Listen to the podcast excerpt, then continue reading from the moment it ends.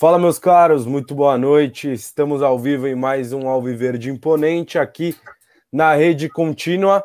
Eu, Nino Cirilo, desse lado, e Pedro Rocha desse lado. Daqui a pouco pode ser que o Ronaldo apareça por aqui, mas vem junto com a gente. Vai deixando seu comentário, deixa o like, é bom para você, é bom para nós, é bom para todo mundo.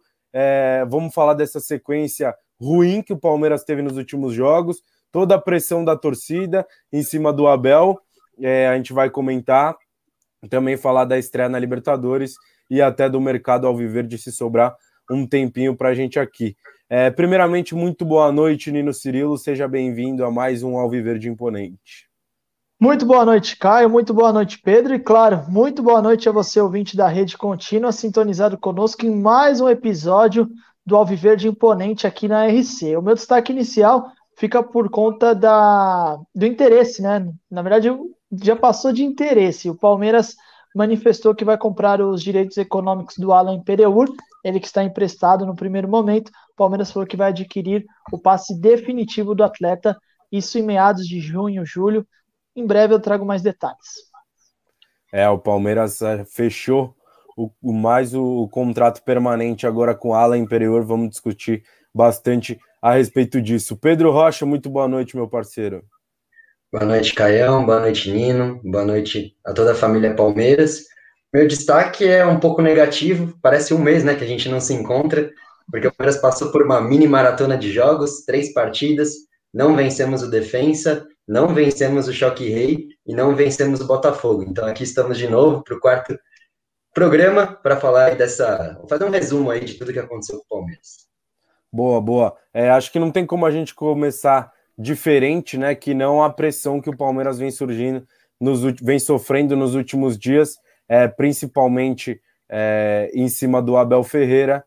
É, o muro do, do Allianz foi pichado e tudo. É, na minha visão, uma pressão completamente desnecessária, completamente fora do tom, como eu já havia dito no, na semana passada. É, eu não gostei da forma como a torcida, não a torcida do Palmeiras, né, mas alguns torcedores estão falando a respeito do Abel. É, pô, o cara teve uma sequência de jogos absurda e há um mês atrás tinha fechado a tríplice coroa é, em cima do Grêmio na Copa do Brasil e agora vem sofrendo uma, uma pressão, na minha visão, completamente desnecessária. Eu queria saber de vocês o que vocês pensam disso, começando pelo Nino. Cara, eu, eu vou no, no seu embalo. Eu tô completamente contigo em relação a isso. Eu acho que tá havendo uma pressão totalmente desnecessária. É, vou até puxar um gancho das ruas, né? Não que eu esteja fazendo um trabalho de forma direta como jornalista, mas de maneira indireta. Eu ajudo meu pai durante o dia no, no comércio dele. E eu fui fazer uma entrega e um torcedor palmeirense começou a falar que tem que ir embora um monte de jogador, entre eles Luiz Adriano, né? E aí as coisas é, começam a tomar uma forma que é muito complicada, porque assim, então quer dizer que se o Palmeiras tivesse ganho do Flamengo nos pênaltis, e claro, ganhando, a moral estaria lá em cima, não sofreria contra o defensa, acredito que ganharia até no tipo normal. Então, com dois títulos, o time é o ideal. Agora, porque não venceu, tem que mandar todo mundo embora. E aí eu queria fazer algumas considerações, né? Que o torcedor lá citou, por exemplo, o Scarpa. Tudo bem, o Scarpa oscila, bons, maus jogos, mas não se esqueça o torcedor palmeirense que foi o Scarpa que jogou aquela bola na cabeça do Gustavo Gomes na partida de ida da Copa do Brasil. E com relação ao Luiz Adriano, Luiz Adriano foi o mesmo que cabeceou aquela bola na final da, do Campeonato Paulista. Se ele não faz 1 a 0 e caso sofresse um gol, Palmeiras não ganharia o Paulistão. E até um, um gancho para o Marcos Rocha, né? Por mais que é, tenha sofrido críticas e tudo mais, o Marcos Rocha nada mais, nada menos neutralizou os dois pontas que eram né, tidos como principais da temporada brasileira, né? O Soteudo de um lado, o PP também, né? Ele pegou os dois nas finais e os jogadores não jogaram, né? Tudo bem, é um conjunto, é uma equipe, mas quem sofria mais ali era o, o Marcos Rocha. E o Soteudo não jogou, o PP não jogou. Então, o torcedor tem que ter muita calma, né? É aquele ditado, né? O, o, o, torcedor, ele quer que o time dele vença todas as competições, todos os jogos. Não é bem assim. Tem outras equipes também que se preparam. E não é porque perdeu um, dois jogos que tá tudo perdido, que tá tudo lascado, que vai acabar tendo que vender todo mundo e fazer uma reformação. Não, tenha calma, torcedor. A temporada só está começando. E, por ironia do destino, logo na primeira semana da temporada, de fato, o Palmeiras teve duas finais e um clássico diante de um rival que, ao meu ver, nesse momento, vive uma boa fase na, no início de, de pré-temporada. Não, e o que, o que mais me assusta, assim, Nino, é, já entrando em tudo que você falou, é que, assim, acabou o jogo contra o Flamengo, mesmo com a derrota, é, ah, o Palmeiras e o Flamengo vão brigar por tudo nessa temporada.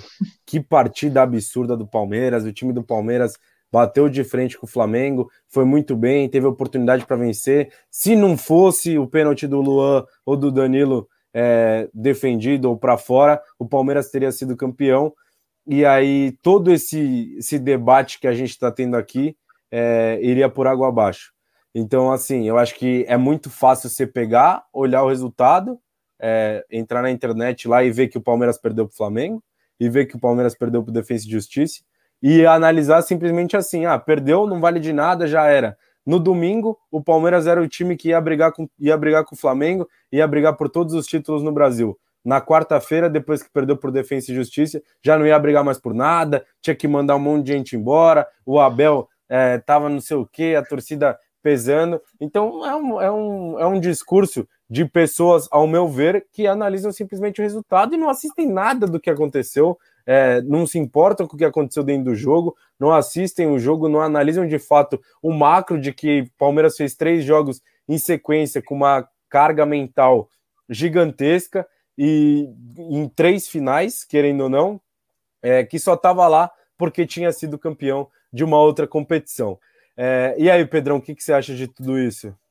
Cara, eu vou totalmente nessa linha que vocês falaram. Acho que tudo que eu falar aqui vai ser só repetição do que vocês argumentaram. Eu acho inacreditável. Né?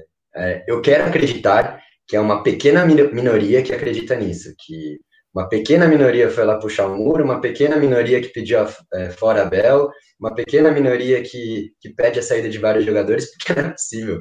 Não existe é, o que você acreditar para o cara estar tá falando isso. É um negócio, assim, surreal. Eu fiquei pensando, é, imagina se realmente o Palmeiras não tivesse feito a temporada de 2020, né? Com qual pressão que talvez o Abel tivesse agora, porque depois de tudo que aconteceu, é, perder dois títulos foi como vocês falaram, é o início de uma temporada que o Palmeiras só jogou porque ganhou os títulos de 2020. A temporada do Palmeiras de fato começa agora, que é o Campeonato Paulista, Libertadores estreando na quarta, enfim, Copa do Brasil mais para frente, Brasileirão. Esses dois torneios foram adicional que o Palmeiras só estava lá porque venceu é, Libertadores e a Copa do Brasil. Então realmente não dá para acreditar.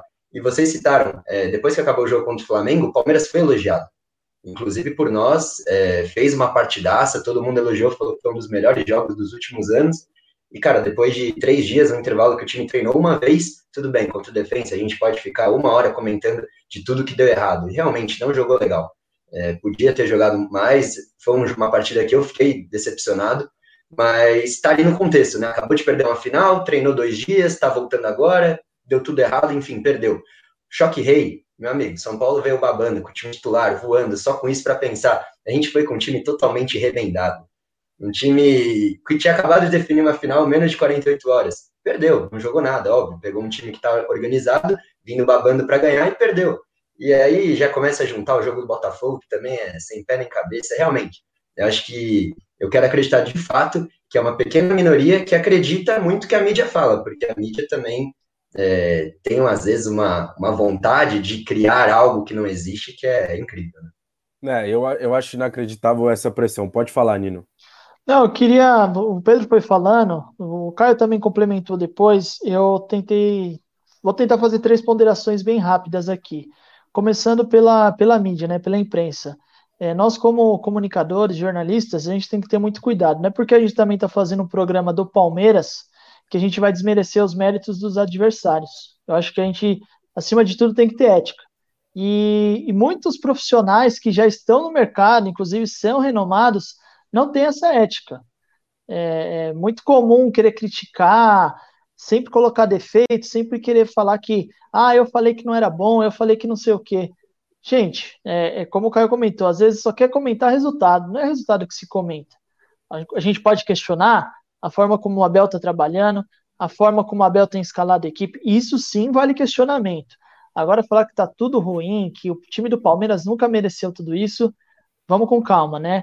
Assim como a gente também tem que reconhecer que o momento hoje do São Paulo é muito bom, tudo bem, a gente jogou com o time reserva, mas São Paulo está muito bem, porque fez seis, é, quatro jogos em seis dias e ganhou os quatro jogos conseguiu rodar o elenco. Então a gente, a gente tem que destacar o mérito das equipes que vão bem. Assim como o Santos chegou na final da Libertadores, vivendo uma, uma fase ali atípica, surto de Covid, lateral jogando de ponta, e isso aí também depois, se a gente quiser, é eu até comentei semana passada do Mike, de ele estar tá sempre jogando, e o Cuca fazia muito isso com o Madison, né? Só que o Madison jogava de ponta, o Mike entra para marcar, mas isso aí a gente entra numa outra discussão.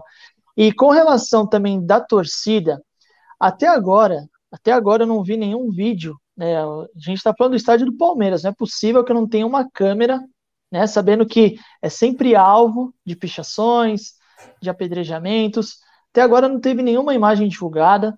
Também fico um pouco receoso, claro, a gente também não pode querer tampar os olhos e achar que tudo é contra o Palmeiras.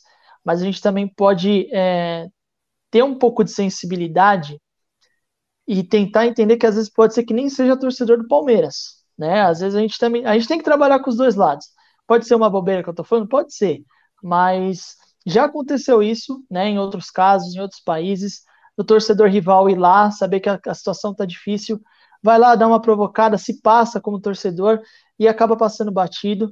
Então, primeiro ponto, o fato de não terem as câmeras não terem sido é, reveladas ainda, né? Se realmente estavam com camisa do Palmeiras, se não estavam com camisa do Palmeiras, se de fato eram torcedores. E aí, claro, partindo desse, desse ato, aí aqueles torcedores que já não estavam gostando ou que ficaram pé da com a derrota, né, com as duas derrotas, acabam indo no embalo, né, aquele famoso efeito manada. Então tem essas considerações aí que eu acho que, independentemente de tudo, a gente tem que ter cautela, não é, como a gente falou, não é, não é 880 não é só comentar resultado. A gente tem que questionar o que está errado, né? apontar os erros. Mas falar que está tudo errado, não está tudo errado, não. É, exatamente. A gente vai falar um pouquinho é, das escolhas do Abel na, nas últimas partidas, que eu acho que é algo natural. Uns vão concordar, outros vão discordar com, com a escalação, com o posicionamento, com a postura da equipe. Isso é muito natural que aconteça. Agora é isso que o Nino falou. Não dá para, porque perdeu quarta-feira e porque perdeu para o Flamengo, que tá tudo errado e tudo acabou e que o time não serve mais para nada e que a temporada passada não valeu de nada. É, eu queria entrar primeiro é, na, no mérito da, da escalação, tá? Acho que contra o Flamengo não era para ter entrado os dois volantes, isso a gente já comentou, o Felipe Melo e o Zé Rafael. E daí na, no segundo jogo contra o Defensa ele percebe, né? E aí ele não entra com, com os dois, ele entra com o Danilo e entra com, com o Patrick de Paula no meio de campo do Palmeiras. É, acho que assim, ele tem que esquecer o Mike de ponta. Não dá pro Mike ser ponta do time do Palmeiras. É, não, mas o, o Mike nem é ponta, né? Não dá. Ele põe o Mike de ponta. Não dá.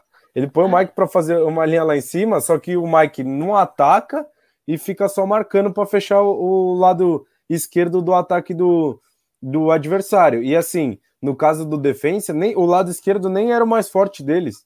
Era o lado direito que, que vinha atuando muito bem que o Vinha é, até estava tava sofrendo um pouco do lado direito. O Gomes, que não costuma ir mal, fez uma partida abaixo contra o defensa, o que é muito natural, uma partida ou outra. O jogador oscilar, também não dá para esperar que o cara vai fazer 80 jogos na temporada e os 80 o cara vai jogar muito. É, então foi, foram várias circunstâncias. Depois a expulsão do Vinha, é, na minha opinião, justa, infantil, mas que assim, eu acho que não tem só uma forma do, do árbitro minar uma equipe, né? Que é, é que é um erro de expulsão ou um erro de pênalti, porque assim. A arbitragem que a gente viu na partida entre Palmeiras e Defensa e Justiça foi uma das piores que eu vi nos últimos anos a forma como o Palmeiras foi minado durante todo o jogo, e até nesse mesmo lance do Vinha, que se ele tivesse marcado a falta antes, talvez a expulsão nem tivesse acontecido, é, foi absurda. Mas assim, é, também podemos discutir a respeito dos três zagueiros que ele resolveu implantar nos últimos jogos. Eu acho que assim, não é só porque tem três zagueiros que o time é retranqueiro. É, o Barcelona joga com três zagueiros e é um time que é completamente ofensivo. Eu acho que depende muito do posicionamento. Acho que contra o São Paulo não funcionou, porque os dois é, alas, né, teoricamente, que era o Mike e o Vitor Luiz, não deram profundidade à equipe, a gente ficou sem cara de velocidade, e aí foi um alvo muito fácil para o São Paulo, que marca numa pressão muito alta. É, eu quero saber de vocês a respeito da, das opções que o Abel vem fazendo nas últimas partidas, do esquema e da própria escalação. Agora sim, acho que a gente discutiu o time que entrou em campo, não vale muito, né? Porque a gente sabe que ele tá poupando todo mundo para Libertadores, o que tá 100% certo. Eu já falei aqui várias vezes que, por mim, jogo o Campeonato Paulista com o time sub-23, sub-20 que seja. E aí, então, queria saber de vocês essas opções feitas pelo Abel nos últimos jogos. Pode começar agora, Pedro. É. Cara, é legal porque a gente consegue é, até fazer um, um resumo geral, né? É, de fato, quando o Palmeiras não venceu o Flamengo, uma das coisas que a gente apontou foi realmente a dupla de volantes, Felipe Melo e Rafael, que a gente queria uma mudança. Contra o defensa ela veio, Danilo e Patrick de Paula, e foi algo que me decepcionou, porque eu esperava um pouquinho mais é, dos dois jogadores. Mas óbvio que não é motivo de, de desespero, achei que ali foi é, um jogo muito fraco coletivamente do Palmeiras, e individualmente alguns jogadores que normalmente é, atuam com uma regularidade boa ou até acima da média não foram bem. Como, como o Caio falou, o Gustavo Gomes teve uma atuação muito ruim, muito abaixo da média, e o próprio Everton também, em alguns momentos ali, estava inseguro, estava largando umas bolas que não era o normal dele. Ah, o segundo é... gol eu achei defensável, particularmente. Eu também achei, pro nível dele, né? Pro nível é, dele. Exato. Pro nível dele eu também achei defensável. Mas assim, é, pegando o jogo do defensa, é, até entra um pouco no que o Nino falou, né? Dando mérito pro adversário. Palmeiras fez uma, uma, partida muito ruim e teve muita chance de vencer, mas o defensa fez uma partida brilhante. É, Para o nível técnico do defensa, eles vieram com uma vontade de vencer que eu senti que faltou um pouco para o Palmeiras. Isso que eu fiquei um pouco mais chateado dessa, dessa partida. Aquela gana de vencer que teve contra o Flamengo não existiu contra o defensa. Eu acho que isso o defensa foi muito superior e com isso conseguiu igualar o jogo é, taticamente, enfim, individualmente. Eu acho que teve muito mérito sim da, da equipe argentina. É, acho que, analisando o que o Abel fez, acho que a principal mudança mesmo dessa partida foi realmente a dupla de dois volantes, que ainda é algo que eu quero para o restante da temporada, algo que eu imagino que seja melhor para o meio-campo do Palmeiras. Seja Danilo e Gabriel Menino, seja Danilo e Patrick de Paula, seja Gabriel Menino e Patrick de Paula. Enfim, nessa partida não deu certo, mas ainda é algo que eu acredito. Contra São Paulo, é, é difícil avaliar, a gente pode falar dos três zagueiros, mas foi o que o Caio falou é, argumentando, né? Às vezes nem é o Abel que está escalando direito, né? Às vezes ele pega as opções que pode entrar em campo e monta um time conforme dá para fazer ali. Os três zagueiros eu não acho uma má ideia, eu, eu gosto, sim. Até porque o Palmeiras tem zagueiros que, alguns, aí, que consegue ter uma boa saída de bola. O Renan está se provando um zagueiro que tem um, um bom passo, o Alain Imperiur, que apesar de ter feito uma cagada gigantesca lá no gol do defensa, que ele achou que ele ia sair driblando todo mundo aos 49 do segundo tempo. É um cara que tem uma, uma certa qualidade técnica. O Luan, que a gente pode criticar, mas o Caio vai, não vai concordar, mas tem um passe um pouco acima em relação a outros zagueiros. É, eu, eu, gosto, sim, acho que o três zagueiros é uma, uma possibilidade, só que é difícil avaliar porque o Palmeiras não tem tempo para treinar. É, se a gente está gravando um programa depois de uma semana, cara, o Palmeiras fez três jogos e acho que fez um treino, dois treinos. Então, é realmente é uma sequência que tem que tomar muito cuidado quando a gente analisa, porque para ter um time com três zagueiros precisa de treino. Não é assim, ah, vamos do dia para a noite jogar com três zagueiros e o time vai estar tá tocando, jogando fino da bola. Não. Contra o São Paulo, eu achei até que foi uma estratégia para é, para bater de frente com, com o esquema tático do São pra Paulo, espelhar, que tá jogar com três zagueiros. De equilíbrio, bom, é, a minha opção é equilibrar, jogar igual o São Paulo e acabou não dando certo. O time do São Paulo já vem treinando com três zagueiros, então por isso que acho que ali é, não foi muito bem. Contra o Botafogo, eu gostei um pouquinho do primeiro tempo, do toque de bola com essa formação de três zagueiros, mas ali faltou é, outros fatores que vão além da tática, né? Faltou ali um pouco de intensidade, entrosamento, enfim, era muita molecada junto. Mas, cara, eu, eu não, é um, não é um esquema não que, que eu descarto. Eu acho que pode ser sim usado durante a temporada. É, eu acho que o, o pessoal tem que parar de ser, é, desculpa a palavra, tá? Mas imbecil e pensar, ah, três zagueiros é retranqueiro. É, o Nino dá risada, mas é que eu não tenho muita paciência para esses caras é, que acham que são o gênio da bola e na maior parte das vezes são burro. Essa que é a verdade. Porque, ah, três zagueiros não serve para nada, ah, três zagueiros, retranqueiro, não sei o quê. É, eu acho que três zagueiros, é, vou ser bem sincero, tá? É uma formação que o Abel tem vontade de utilizar desde quando ele chega no Palmeiras, principalmente pela saída de bola dele. É, para você que nunca prestou atenção nisso e provavelmente criticou os três zagueiros, o Palmeiras sempre saiu em três, sempre. E não como normalmente os times fazem, de descer um volante para sair no meio dos zagueiros. O Marcos Rocha faz a linha de três na saída de bola. Então sai Gomes, Luan pelo meio, que querendo ou não, é o nosso zagueiro que tem o melhor passe, que consegue quebrar a linha é, quando passa e não lança. É, e o Gustavo Gomes pelo lado esquerdo, cobrindo muito o Vinha, que é um cara que ataca demais, e o Marcos Rocha segurando mais. Quando o Gabriel Menino está em campo, ele abre na ala direita. Quando o Breno Lopes está em campo, o Breno Lopes abre na ala direita. O Palmeiras sai todos os jogos assim. Eu acho que assim, se você tem um Gabriel Menino de ala de um lado, um Vinha de ala do outro lado, um meio-campo mais leve com Danilo, Patrick de Paula e Rafael Veiga, é um esquema interessante. É um esquema que pode funcionar com, com o Palmeiras. É, o que muda mais é defensivamente, né? Que aí acaba formando uma linha de cinco ao invés de uma linha de quatro, que aqui normalmente o Palmeiras faz. Mas com a bola atacando, você não pode falar que o Palmeiras se torna um time mais defensivo com três zagueiros, porque o posicionamento é basicamente o mesmo quando joga com dois zagueiros e com o Marcos Rocha na lateral direita que desce para fazer o terceiro o terceiro homem de trás. Então acho que falta para muita gente analisar o jogo, o jogo realmente do Palmeiras, é, o posicionamento em campo, ao invés de falar, ao invés de sair falando um monte de bobagem, que é o que normalmente acontece. Nino Cirilo, pode falar. Acho que você está mutado aí, Nino. Estava mutado. Bom, vamos lá. Primeiro ponto, né, em relação a as escalações do, do, Abel, eu não acho que está de todo errado, porque, como a gente já está trazendo esses detalhes e, e, propriamente informações no meio dos nossos comentários. O Palmeiras já tem uma sequência, uma maratona desgastante. Então, como ele tem um elenco equilibrado, ele cada jogo ele vai, né, mesclando, vai colocando um ou outro. O que me incomoda, né, de certo ponto, são duas coisas. A primeira, o Gabriel Menino, ele quer jogar de lateral? Acho que esse é o primeiro ponto, né? Tem que saber aonde ele quer jogar. Porque a partir do momento que ele fala, ah, não quero jogar de lateral, e o Tite convocar ele de lateral, o Tite está sendo incoerente com os, os atletas que atuam naquela posição. A partir do momento que o Gabriel Menino atuar na lateral, opa, a gente pode usar o Patrick e o Danilo no meio. Ele não pode ser reserva, né? Exatamente. Então, assim, se ele jogar na lateral, o Patrick e o Danilo jogam de titulares num primeiro momento. Não, o Gabriel Menino quer disputar posição no meio de campo. Beleza, vai disputar posição no meio de campo. Isso é um detalhe que eu acho que tem que ficar claro. Acredito eu que o Abel deva saber, né? Não, é possível, né? Mas é, não está claro para o torcedor ainda.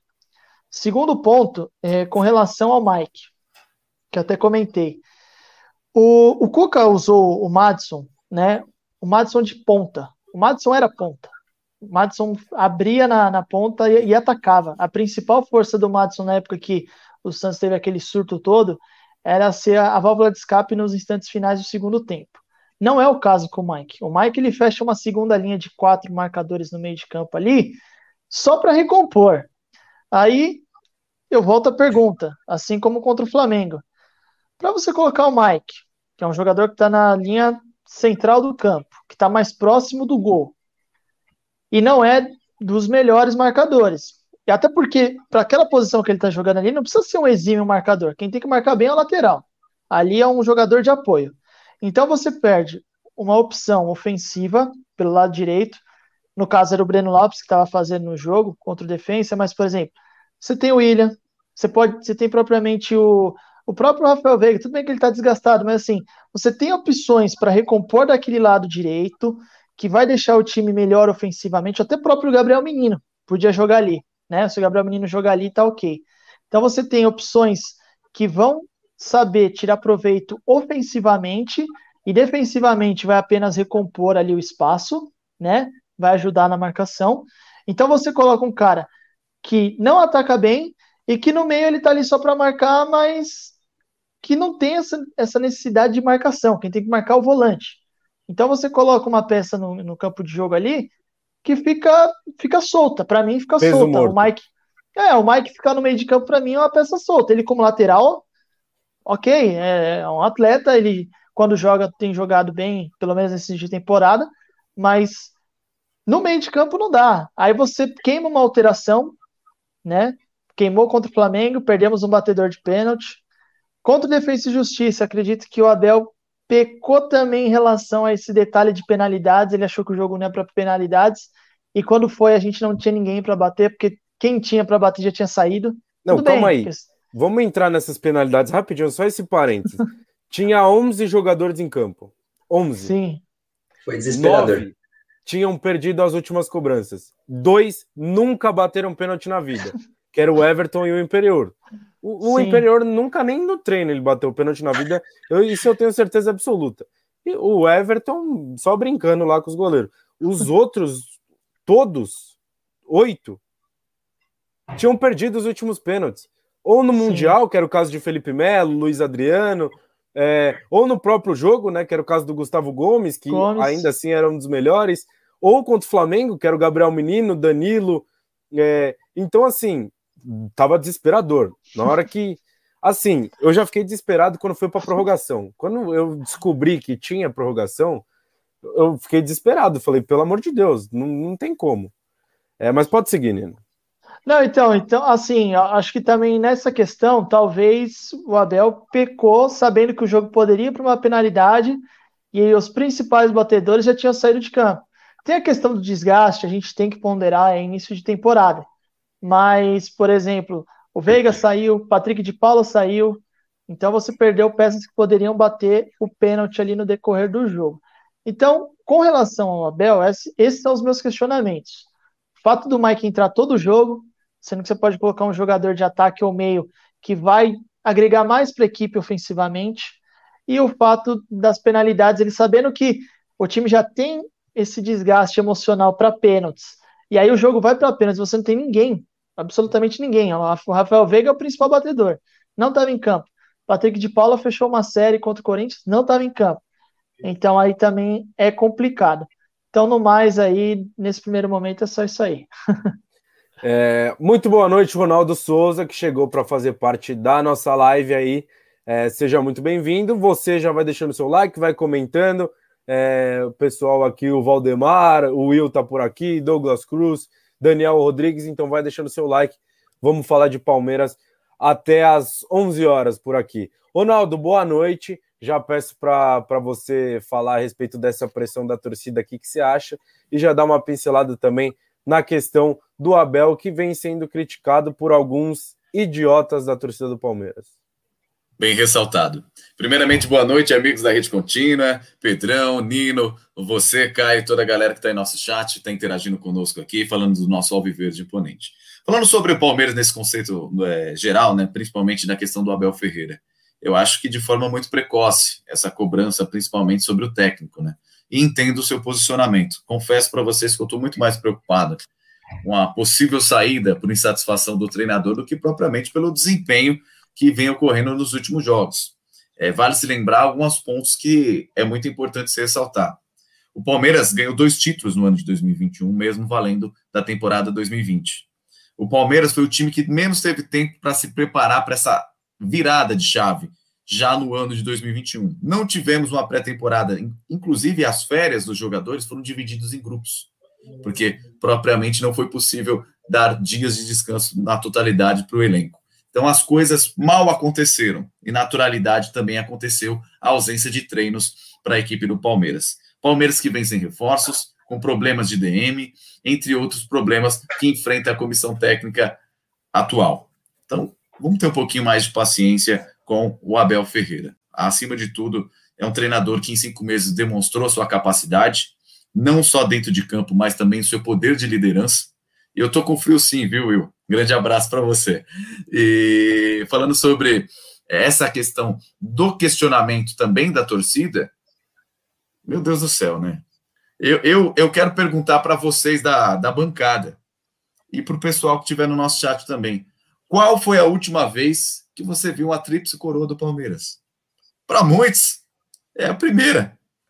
E você questionar, conectar o clube menos de 60 dias depois de um título, depois de uma temporada fantástica que o Palmeiras teve, não faz o menor sentido. Para mim, quem faz isso é um baita de um torcedor mimado. Concordo plenamente. É, vou pedir para o pessoal também deixar a opinião no, no, nosso chat aqui, como o Ronaldo disse.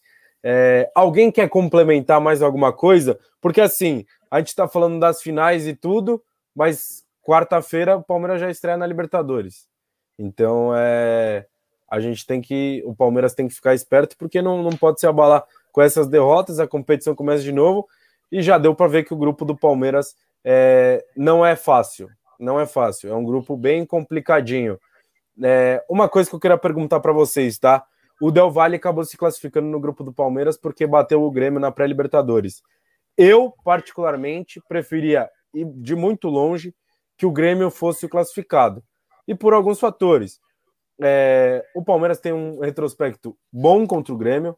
É, não teria viagem longa, como é o caso do Del Valle, e não teria que jogar na altitude, é, que é outro fator que eu acho que pesa muito também para jogar contra a equipe do Independente Del Valle.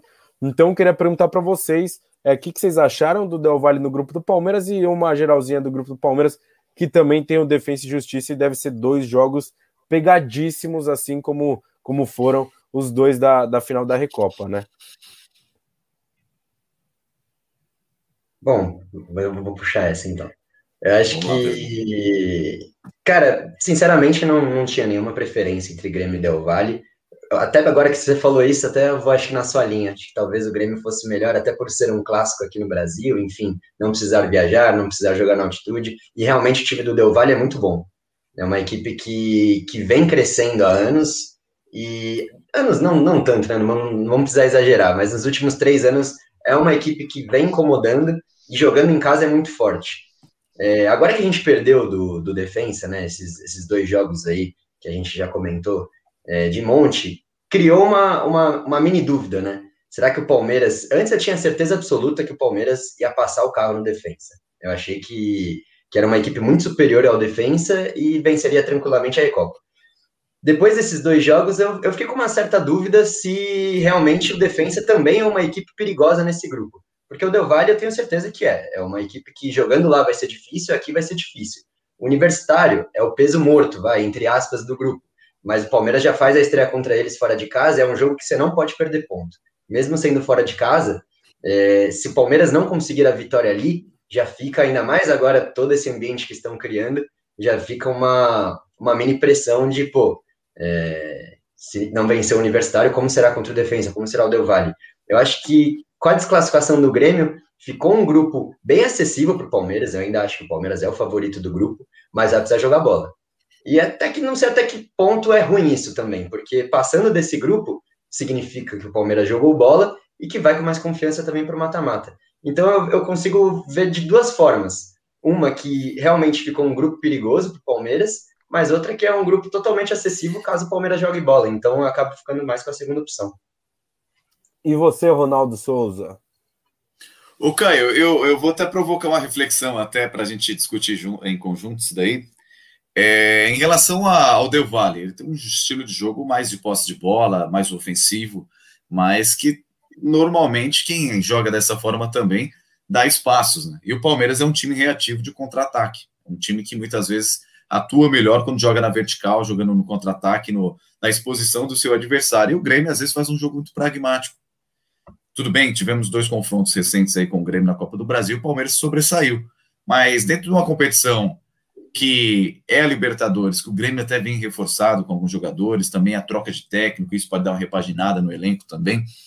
Eu acho interessante a, o Palmeiras enfrentar o Del Valle em vez do Grêmio, porque tira um pouco desse peso de clássico. Apesar que, pensando em termos de logística, né, é, é pior, mas em termos de encaixe de jogo, pode ser interessante ver o Palmeiras sendo atacado. E a gente observa, até nessa equipe do Abel agora, né, é, momentaneamente, onde que a gente vê que o momento não é tão bom, uma das grandes qualidades da equipe é a defesa. Gustavo Gomes, o próprio Renan ontem, apesar do jogo de qualidade baixa contra o Botafogo. É um zagueiro que vem crescendo muito dentro do elenco do Palmeiras. Eu acho que é questão de tempo para ele assumir essa titularidade. O Abel testando ainda mais esse setor com três zagueiros e de repente lançando com o Rony, com o Wesley, seus ponteiros, seus jogadores de extrema, né, a velocidade que tenta impor e buscar um contra-ataque. Deve ser interessante. Contra o Defesa e Justiça, um time mais parecido com o Grêmio. Então, tem essa variação técnica e tática das equipes que o Palmeiras pode testar nessa primeira fase. Que, óbvio, concordo com o Pedro, somos favoritos e quem tem ambição de conquistar o título não pode ter medo de adversário na primeira fase. É, você falando agora é, me fez pensar, porque realmente o estilo de jogo do Palmeiras encaixa muito bem contra, o, contra equipes como o Del Valle, com essas características é, que a equipe equatoriana tem, né? então de mais posse de bola, de atacar mais o adversário, e o contra-ataque do Palmeiras é muito mortal, a gente sabe disso. Nino Cirilo, quero te ouvir. Bom, né, o Pedro e o Ronaldo já, já falaram muito bem aí, já explanaram, né, inclusive algumas coisas que eu que eu que eu entendo também dessa forma. A grande questão para mim é, vão ser os duelos fora de casa, né? Como vai estar a confiança do Palmeiras? Se o Verdão amanhã entrar em campo, conseguir uma vitória, começa a adquirir a confiança novamente. E aí eu queria pegar um gancho do Campeonato Paulista. Por quê? O Caio mesmo falou e eu estou de acordo com ele. Acho que o Palmeiras não tem que colocar o time titular para jogar o Campeonato Paulista, até por conta da sequência e da maratona de jogos. Vai ser dia sim, dia não de novo, então não tem necessidade de você desgastar o elenco, até porque já tem jogador aí que já está ficando fora de alguns jogos por conta desse início desgastante. Então, e, e, aí entra o detalhe da torcida, né? Porque se tivesse ganho os títulos lá, ah, põe aí qualquer um para jogar o Paulista. Agora, se o Palmeiras não se classificar no Paulista, aí já vai ter gente pressionando, falando que o Palmeiras, que vergonha, onde já se viu, perdeu os campeonatos, tá fora da fase mata-mata do Paulistão, enfim, aquela coisa toda. Então, o jogo de amanhã, pra, de amanhã não, de quarta-feira, para mim é determinante. Por quê? Se o Palmeiras começar com uma vitória, assim como foi na temporada passada, o fato de ser campeão, né? Todo mundo quer bater o campeão, o atual campeão. Então o Palmeiras já entra com essa pressão a mais ainda. então tem a pressão de ser o atual campeão, tem a pressão também de, do, dos acontecimentos recentes dos bastidores. Então tem essa, essa série de fatos, né? Então, para mim, quarta-feira é determinante.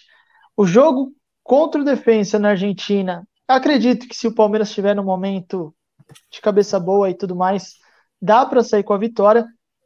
E com relação ao Independente Del Valle, eu acho que é o que mais é, me deixa ali preocupado por conta da altitude, né? Mas aí o Ronaldo né, já pontuou bem aí, que é um time que vai dar espaços para o Palmeiras contra-atacar e o Palmeiras joga bem nessas condições. Então, para mim, determinante é quarta-feira, o Palmeiras fazer uma boa estreia. E o que vai pegar mais pro, pro Verdão nessa Libertadores, pelo menos na fase de grupo, são os jogos fora de casa. É, boa. Então, Nino, você preparou uma matériazinha pra gente? É, vamos acompanhar ela aqui, né? Para a gente depois discutir em cima dessa, dessa reportagem que você fez.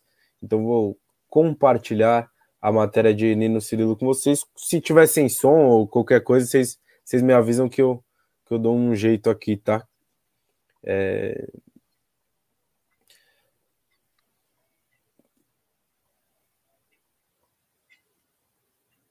Vamos lá, então. Prestes a estrear na Copa Comebol Libertadores, o atual campeão da principal competição sul-americana entra em campo buscando se reabilitar na temporada e tenta evitar a pior sequência de Abel Ferreira no comando da equipe. Com o português, o Palmeiras não foi capaz de superar seus adversários em quatro oportunidades consecutivas apenas uma vez. O fato aconteceu nos jogos que antecederam a final da Copa do Brasil, contra Coritiba, São Paulo, Atlético Goianiense e Atlético Mineiro somando dois empates e duas derrotas. São quatro partidas sem vencer e, para piorar, o Verdão não marca dois jogos. Esta é a segunda vez sob o comando de Abel que o Palmeiras atingiu essa marca indesejável. A primeira e até então única ocasião havia acontecido durante a disputa do Mundial de Clubes no Catar. Nesta quarta, o Alviverde Imponente enfrenta o Universitário do Peru no Estádio Monumental e conta com um retrospecto favorável enfrentando esse adversário. No total, são 12 jogos ao longo da história, considerando competições sul-americanas e amistosos, com ampla supremacia alviverde. São oito vitórias e quatro derrotas. Pela Libertadores, foram quatro confrontos, sendo três vitórias alviverdes, duas delas fora de casa, e apenas uma derrota, em 1979, no estádio do Pacaembu. Após conquistar a tão sonhada obsessão, a exatos 81 dias da sua estreia, vai começar tudo de novo para a Sociedade Esportiva Palmeiras e seu torcedor. Se a Taça Libertadores é obsessão, neste momento a obsessão é ser Palmeiras, para enfrentar as adversidades e ir em busca do tricampeonato da Libertadores.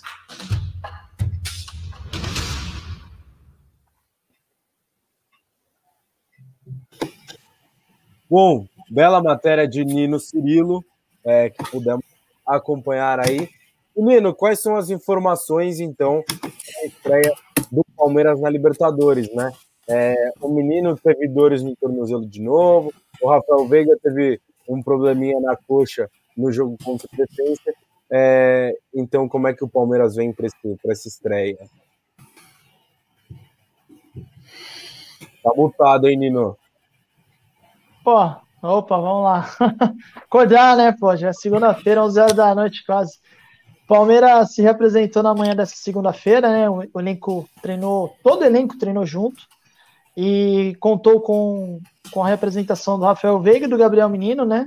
Eles que ficaram fora por conta de, de alguns desgastes musculares, assim como tem Breno Lopes, tem Gabriel Veron também, mas Rafael Veiga e Gabriel Menino treinaram.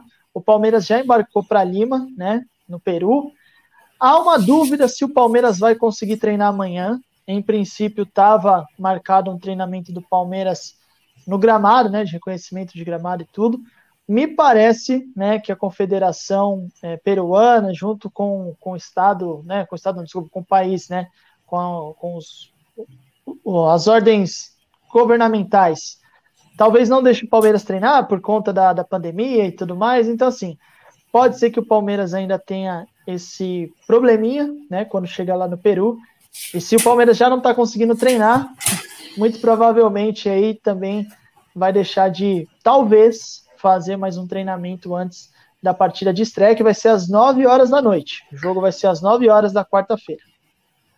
É, Palmeiras, então, estreia na Libertadores. Esperamos que com, com força máxima. E aí, todo mundo à disposição, Pedrão. Quem que você imagina que será o time titular da equipe do Palmeiras? Boa, primeiro parabéns aí, viu, Nino, pela matéria, ficou bem da hora. E, cara, eu acho que sem grandes surpresas, acho que bem provável, levando que todos os jogadores estão 100%, que ele volte ao meio-campo com Felipe Melo, Zé Rafael e Veiga. É... Vamos lá, vamos tentar escalar o Everton, Marcos Rocha, Gustavo Gomes.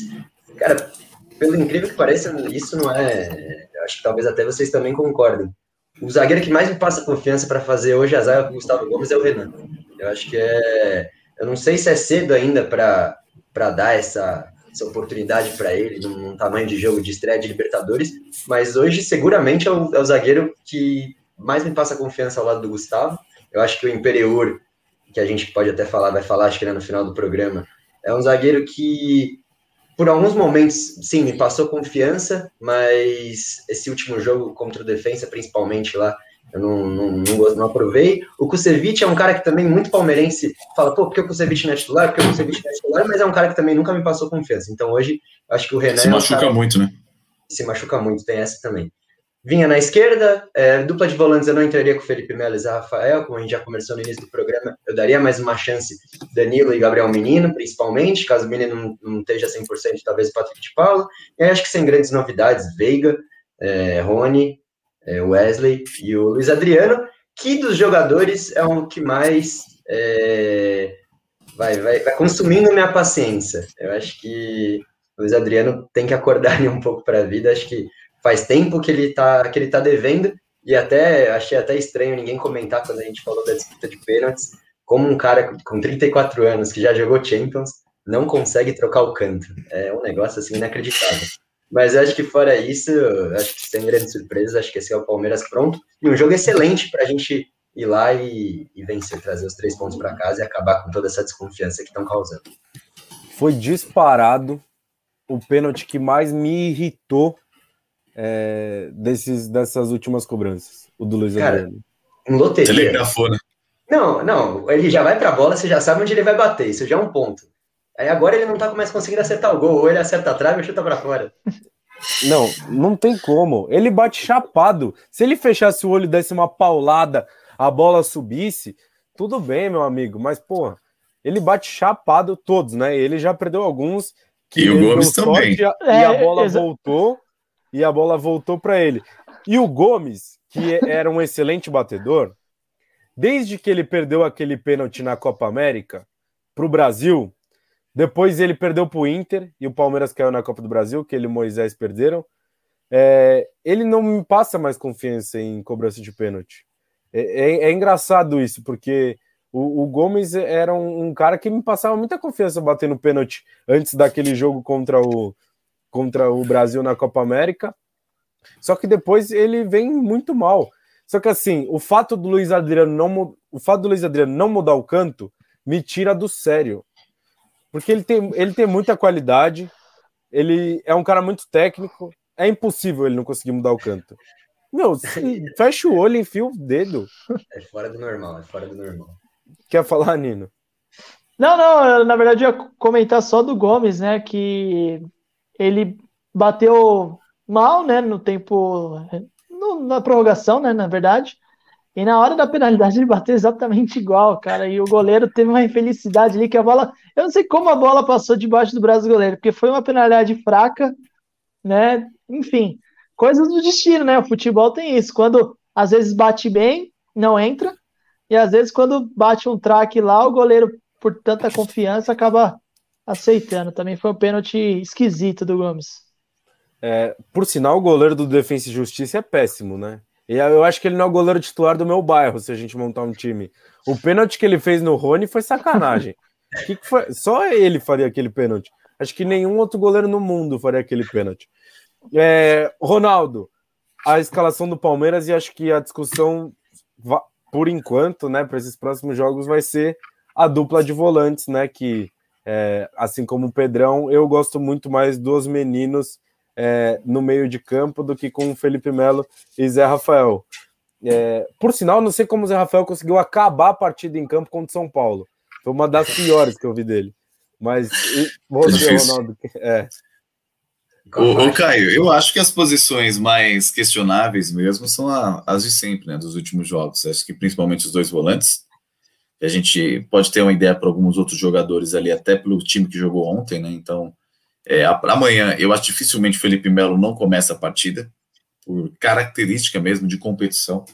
Eu, eu vejo que o Abel dá uma preferência para o Felipe Melo em jogos de mata-mata, jogos sul-americanos. Então, ele, para mim, é um cara que eu tenho certeza que amanhã vai começar como titular. Amanhã não, perdão, quarta. É, como titular. O outro, que é a grande dúvida, né? Se vai persistir com o Zé Rafael nessa excelente fase que está vivendo, né? E, ou se ele vai dar uma oportunidade para um dos meninos, Patrick de Paula, o Danilo, eventualmente o Danilo, né? O Danilo também que atuou como zagueiro improvisado, pode ser uma opção por ali também para dar sequência para ele.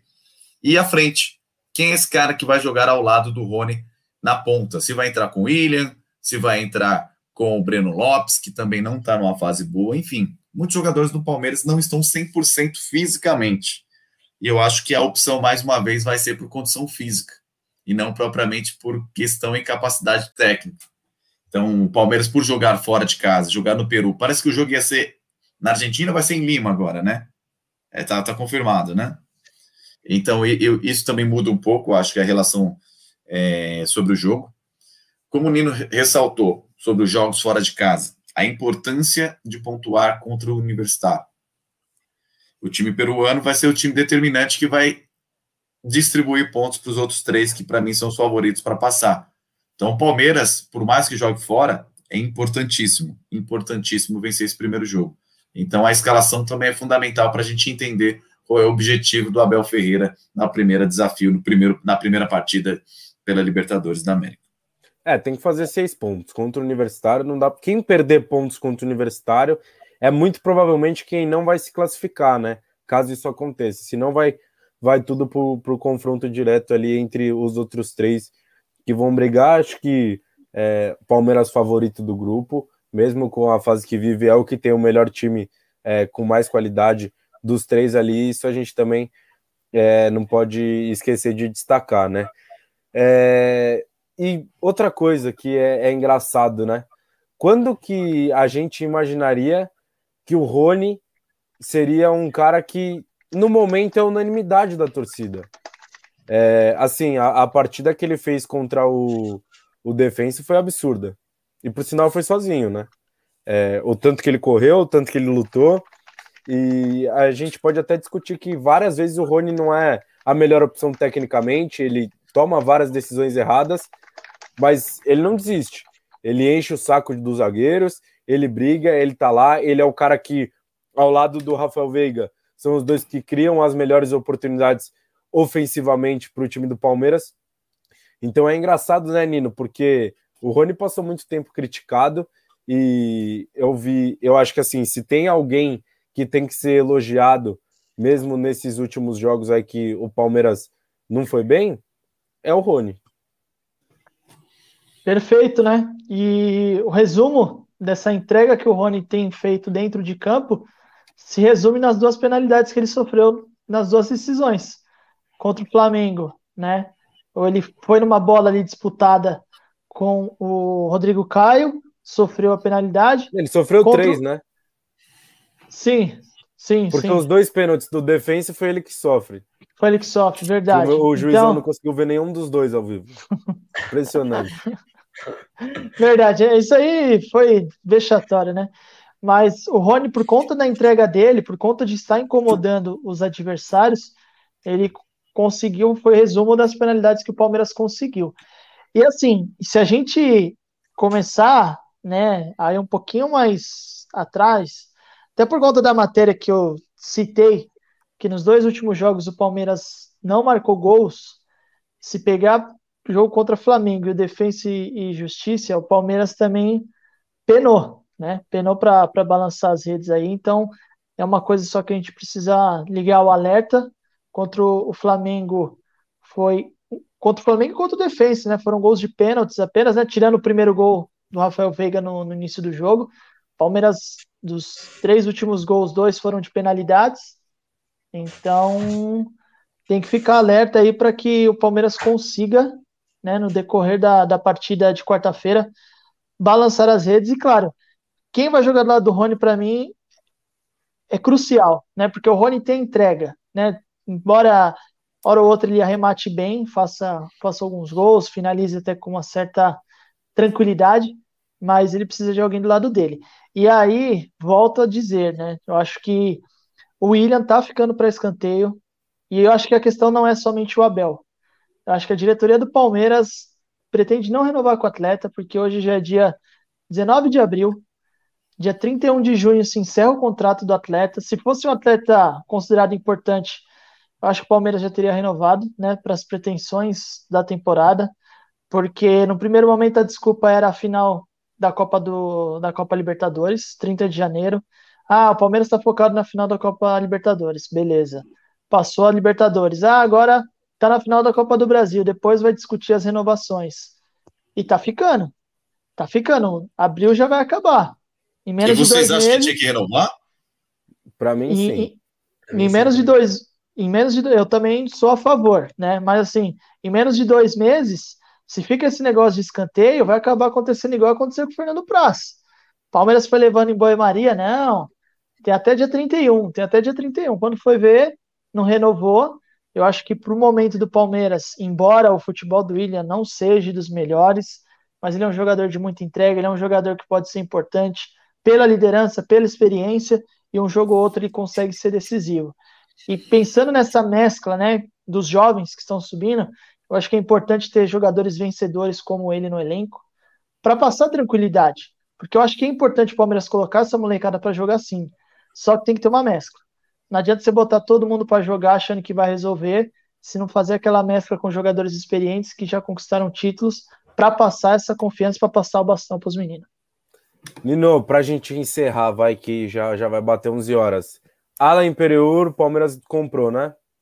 Isso, o Palmeiras manifestou que vai comprar os direitos, é, vai adquirir os direitos econômicos do atleta. Amanhã a gente vai ter mais detalhes, mas o Palmeiras tinha que manifestar né, esse desejo até o término do empréstimo, que é até dia 31 de junho. O Palmeiras já deu o ok ali né, para o Betis e vai estar tá renovando com, com o atleta né, em definitivo.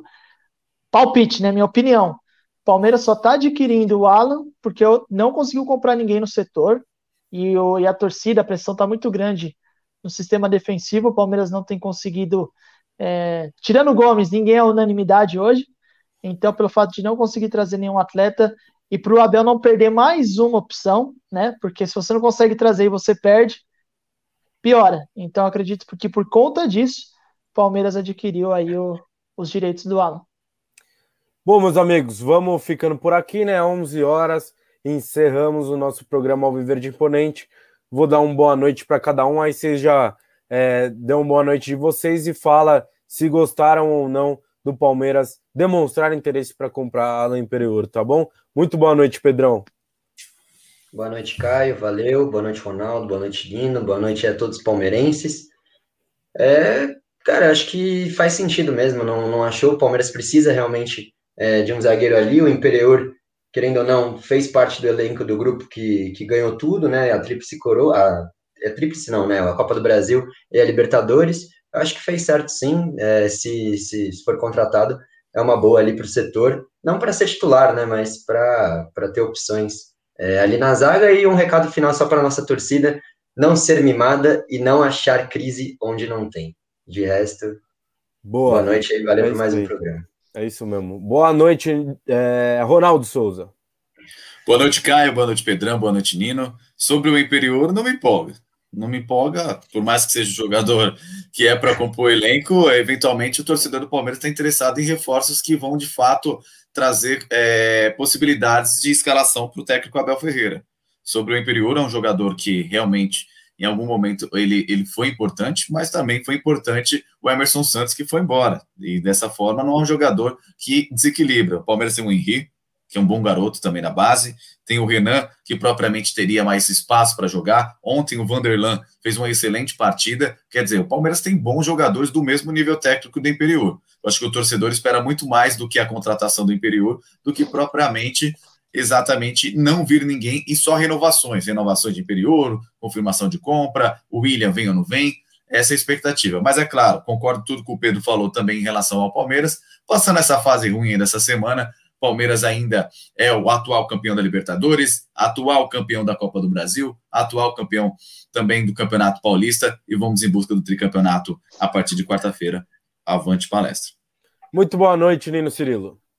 Muito boa noite, Caio. Muito boa noite, Ronaldo. Muito boa noite, Pedro. Para você, ouvinte da Rede Contínua, que esteve conosco aí durante esse programa.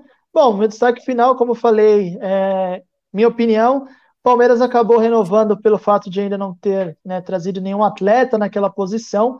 E para não perder, acabou adquirindo ali o, a aquisição do jogador, que na próxima segunda-feira a gente traz mais detalhes. E quem sabe, mais detalhes de possíveis reforços. Boa, Nino. Boa noite para todo mundo que nos acompanhou. Boa noite a toda a família Palmeiras que esteve com a gente e todos os antes e secadores que foram bastante hoje só nos ajudam a crescer. Então, boa noite para todo mundo. Quarta-feira tem Palmeiras e segunda que vem, às 22 horas, estamos de volta. Até mais.